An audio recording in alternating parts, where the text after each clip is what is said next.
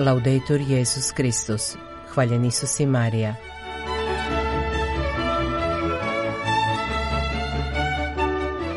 Počinje program Vatikanskog radija na hrvatskom jeziku.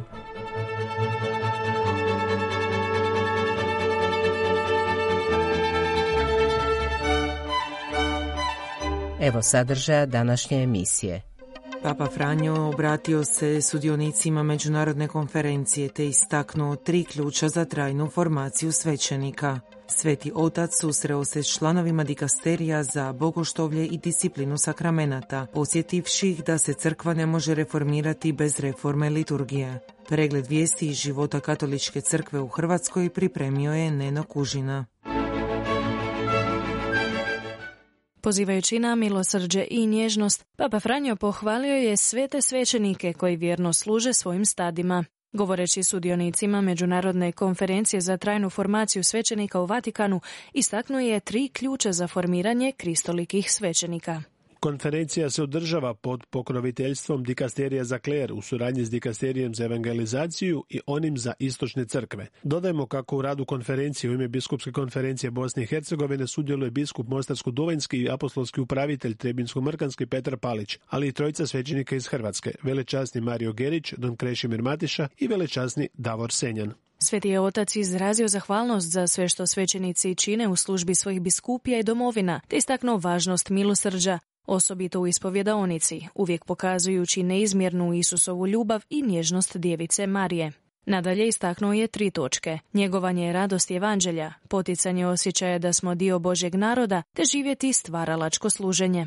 Govoreći najprije o radosti evanđelja, papa je naglasio da je to u srcu kršćanskog života. Dar prijateljstva s gospodinom nas oslobađa od turobnosti individualizma i rizika života bez smisla, ljubavi i nade. Radost evanđelja, radosna vijest koja nas prati, rekao je papa, upravo je ovo. Bog nas ljubi nježnom i milosrdnom ljubavlju. Stoga ta Bogom dana radost mora biti prikazana u našim životima, naglasio je, pozivajući se na svoga prethodnika Pavla VI.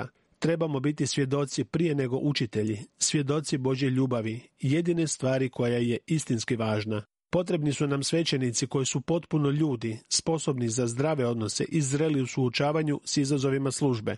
Istaknuo je kako bi utjeha evanđelja mogla doći do Božjega naroda kroz njihovu ljudskost preobraženu Isusovim duhom. Nikada ne zaboravimo očovječujuću snagu evanđelja. Pozivajući sudionike da njeguju osjećaj da su dio Božjeg naroda, Papa je poručio kako spoznaje da su dio vjernog naroda Božjeg ih čuva i podupire u naporima. Što više, rekao je, taj osjećaj nas prati u pastoralnim brigama i čuva nas od opasnosti da se udaljimo od stvarnosti i osjećamo svemoćno. Papa je upozorio kako su te opasnosti u korijenu svakog oblika zlostavljanja. Svećenička formacija treba se oslanjati na doprinos Božeg naroda, na uzajamnost i stalno međudjelovanje između različitih životnih situacija, zvanja, službi i karizmi. Pozvao je neka ne zaborave i na svećeničko bratstvo. Govoreći na kraju o stvaralačkom služenju, Papa je podsjetio da formacija kao služenje nije samo prijenos nauka, nego također i umjeće usredotočivanja na druge, ističući svu njihovu ljepotu i dobro što nose u sebi, rasvjetljavajući njihove darove, ali i njihove sjene, rane i čežnje. Tako formiran svećenik rekao je stavit će se u službu Božjega naroda, biti blizu ljudi i poput Isusa na križu, dragovoljno preuzeti odgovornost za sve. Rekao je u svom nagovoru svećenicima iz cijeloga svijeta Papa Franjo. Papa Franjo susreo se danas s članovima dikasterija za bogoštovlje disciplinu sakramenata, koji su se okupili na plenarnoj skupštini. Sveti otac započeo govor napomenom da je Sacrosanctum Concilium čak i 60 godina nakon proglašenja još uvijek vrlo aktualan. Sadrži, rekao je, preciznu volju da se crkva reformira u njezinim temeljnim dimenzijama, da kršćanski život vjernika svakim danom sve više raste, da se institucije podložne promjenama bolje prilagode potrebama našeg vremena, poticati ono što može doprinijeti jedinstvu svih vjernika u Kristu, te oživjeti ono što služi pozivanju svih u krilo crkve. Riječ je dakle o dubokom dijelu duhovne, pastoralne, ekumenske i misijske obnove, rekao je papa, dodavši da su crkveni oci svjesni da bez liturgijske reforme nema reforme crkve. Potom je objasnio da reforma crkve ovisi o ljubavi crkve prema Kristu, poput supružničke vjernosti, do točke potpunog suobličenja s Kristom. Govoreći o ulozi žena u crkvi, papa je istaknuo važnost toga da je crkva sama po sebi žena. Zato sam rekao da je svaki slučaj reforme crkve uvijek stvar supružničke vjernosti, jer je ona, crkva, žena, naglasio je. Svrha je liturgijske reforme unutar šireg okvira obnove crkve upravo stvariti formaciju vjernika i promicati ono pastoralno djelovanje kojemu je sveta liturgija vrhunac i izvor, rekao je papa. Nadalje je primijetio da, iako je liturgijska formacija neophodna, ne isključuje da postoji prioritet u formiranju onih koji su po sakramentu reda pozvani biti mistagozi, odnosno učitelji mistike. U duhu sinodske suradnje dikasterija, rimski biskup je izrazio želju da se pitanje liturgijske formacije zaređenih službenika rješava zajedno s dikasterijem za kulturu i obrazovanje, dikasterijem za kler i dikasterijem ustanova posvećenog života, te družbe apostolskog života, kako bi svaka mogla dati svoj poseban doprinos. Potrebno je osigurati da formacija zaređenih službenika također sve više ima liturgijsko sapiencijalni pečat rekao je papa kako u kurikulumu teoloških studija, tako i u životnom iskustvu sjemeništa. Papa je istaknuo da dok pripremamo nove putove formacije za ministrante, u isto vrijeme trebamo misliti na one koji su namijenjeni narodu Božjem. Prve konkretne prilike za liturgijsku formaciju jesu nedjelje i blagdani koji se slave tijekom cijele liturgijske godine. Dodao je da, ako su pripremljene s pastoralnom brigom, one postaju dobre prilike da vjernici ponovno otkriju i prodube smisao današnjeg slavljenja otajstva spasenja. Na kraju je papa posjetio nazočne da je njihova zadaća velika i lijepa. Zbog toga zaključno im je izrazio zahvalnost te udjelio apostolski blagoslov. O zbivanjima u crkvi u Hrvatskoj Neno Kužina. Diljem Hrvatske vjernici se duhovno pripremaju za proslavu blagdana blaženog Alojzija Stepinca. Prvoga dana trodnevnice u oči blagdana 7. veljače misno slavlje u bogoslužnom prostoru Blaženog Alojzija Stepinca u Zagrebu predvodio je generalni vikar i moderator nadbiskupskog duhovnog stola monsignor Tomislav Subotičanec, izvijestio je tiskovni ured Zagrebačke nadbiskupije. Svečano euharistijsko slavlje pred Zagrebačkom pravostolnicom 10. veljače u 17 sati uz prijenos na drugom programu Hrvatske televizije, prvom programu Hrvatskog radija te na Hrvatskom katoličkom radiju predvodit će Zagrebački nadbiskup Dražen Kutleša. Šestoga dana devetnice u oči Stepinčeva, šestog veljače u Krašičkoj župi prespetoga trojstva, umirovljeni varaždinski biskup Josip Mrzljak je zajedno sa sisačkim biskupom Vladom Košićem euharistijskim slavljem proslavio 25. obljetnicu biskupskog ređenja. U koncelebraciji bili su zagrebački nadbiskup i predsjednik Hrvatske biskupske konferencije Dražen Kutleša s biskupima metropolije, Varaždinskim, Bjelovarsko-križevačkim i zagrebačkim pomoćnim biskupima, srijemskim biskupom koadjutorom, umirovljenim vojnim ordinarijem, generalnim tajnikom HBK i brojnim svećenicima. Prisjećajući se vlastitoga i biskupskog ređenja monsignora Košića, biskup Mrzljak rekao je da su tada došli u Krašić moliti zagovor blaženog Alojzija Stepinca. Danas se posebno prisjećamo da je u Krašiću u ovoj crkvi prespetoga trojstva svoj srebrni biskupski jubilej kao sužanj proslavio tadašnji zagrebački nadbiskup i kardinal Svete Rimske crkve, a danas blaženi Alojzije Stepinac. U svojoj homiliji biskup Košić je poručio da je i blaženi Alojzije bio glas poniženih, progonjenih, glas koji se čuo, glas istine koji je dizao protiv laži, protiv nepravdi, protiv sile ljudske, glas koji je prozivao i državne vlasti, kako NDH, tako i SFRU. Njegov glas i danas se čuje. Govoreći o zatočeništvu nadbiskupa Stepinca, rekao je da je neprestano osjećao težinu svoje službe i da mu nije bilo ugodno.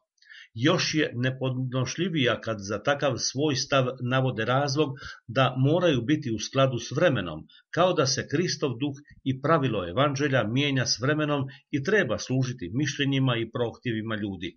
Ne, baš obrnuto, sva se vremena trebaju prilagoditi evanđelju trebaju dobivati svoju mjeru i formu prema duhu evanđelja i apostola, naglasio je propovjednik, te istaknuo da je blaženi Alojzije bio neprestani borac.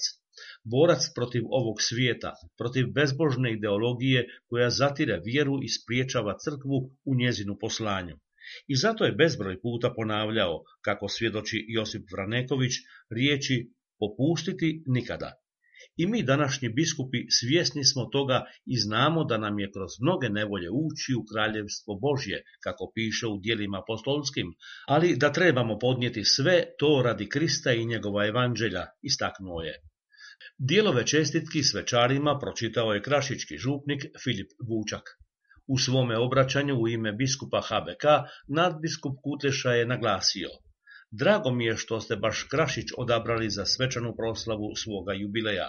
Ovo mjesto koje odiše duhom blaženog Alojzija Stepinca i koje svjedoči o njegovoj nepokolebljivoj vjeri i čvrstoći karaktera, idealno je okružje u kome se možemo prisjetiti i Bogu zahvaliti za sve godine vaše predanosti, vjernosti i posvećenosti biskupskoj službi, za sve svladane izazove i zamoliti ga za buduće blagoslove, rekao je predsjednik HBK, a prenijela Ika.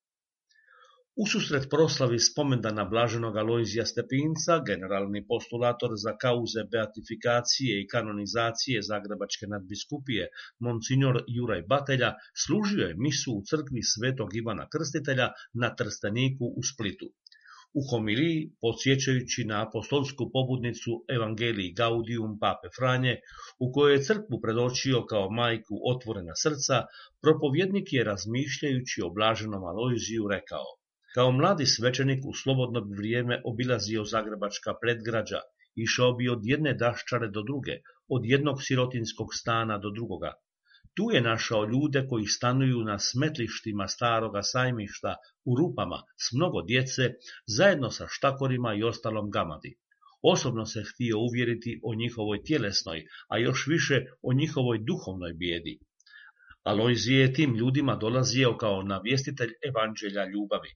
Kad je zbog velike nezaposlenosti 30. godina prošlog stoljeća zavladala nezapamćena nesigurnost i bijeda radničkog staleža, bila je velika. Zagrebački svećenik Alojzije Stepinac želio je s drugim djelatnicima osjetljivih za karitativni rad nebrigu nadomjestiti kršćanskom ljubavi. Organizirao je pučke kuhinje, brinuo se za smještaj studenata koji su došli izvan Zagreba. S puno ljubavi duhovno se pobrinuo za Hrvate koje je fašistička mržnja protjerala iz Istre. U vršenju dijela kršćanske ljubavi pomagali su mu dobrotvorno društvo konferencije Svetog Vinka, gospojinsko društvo, odbor za pomoć pasivnim krajevima, društvo Hrvatska žena, Katarina Zrinska, mnoge gospođe, samostani redovnica i redovnika, radi ostvarenja zdrave kršćanske snošljivosti u društvu poduzeo je izveo dijela kršćanske ljubavi i pokušao graditi mostove jedinstva prema pravoslavnim Srbima. Uz pomoć Karitasa i samostana na njegovu inicijativu zbrinuto je 27.215 djece ratne siročadi, među kojom su i srpska djeca s Kozare. Pobrinuo se da se iz logora u Italiji vrate nepravedno prognani i odvedeni stanovnici iz hrvatskih krajeva, posebno iz Dalmacije, među kojima je bilo muslimana i Srba. Molio je za sve svoje progonitelje, za svoje stražare. Molio je hrvatske biskupe da dodijele svečenike za Hrvate u Francuskoj, Njemačkoj, Južnoj i Sjevernoj Americi. Pisao im je i da prime kojega svečenika od brojnih, što ih je nacistička vlast prognala iz Poljske. Biskupe je molio da kojega od 537 prognanih slovenskih svećenika, koje je nacistički okupator prognao iz njihovih župa u Sloveniji, namjesti u kojoj župi ili ustanovi svoje biskupije. Brinuo se i osobno pridonosio za poljsku i židovsku djecu u domu u Crikvenici, koja su se potom smjestila u Malinskoj na otoku Krku. Istaknuo je uz ostalo monsignor Batelja u Splitskoj crkvi svetog Ivana Krstitelja.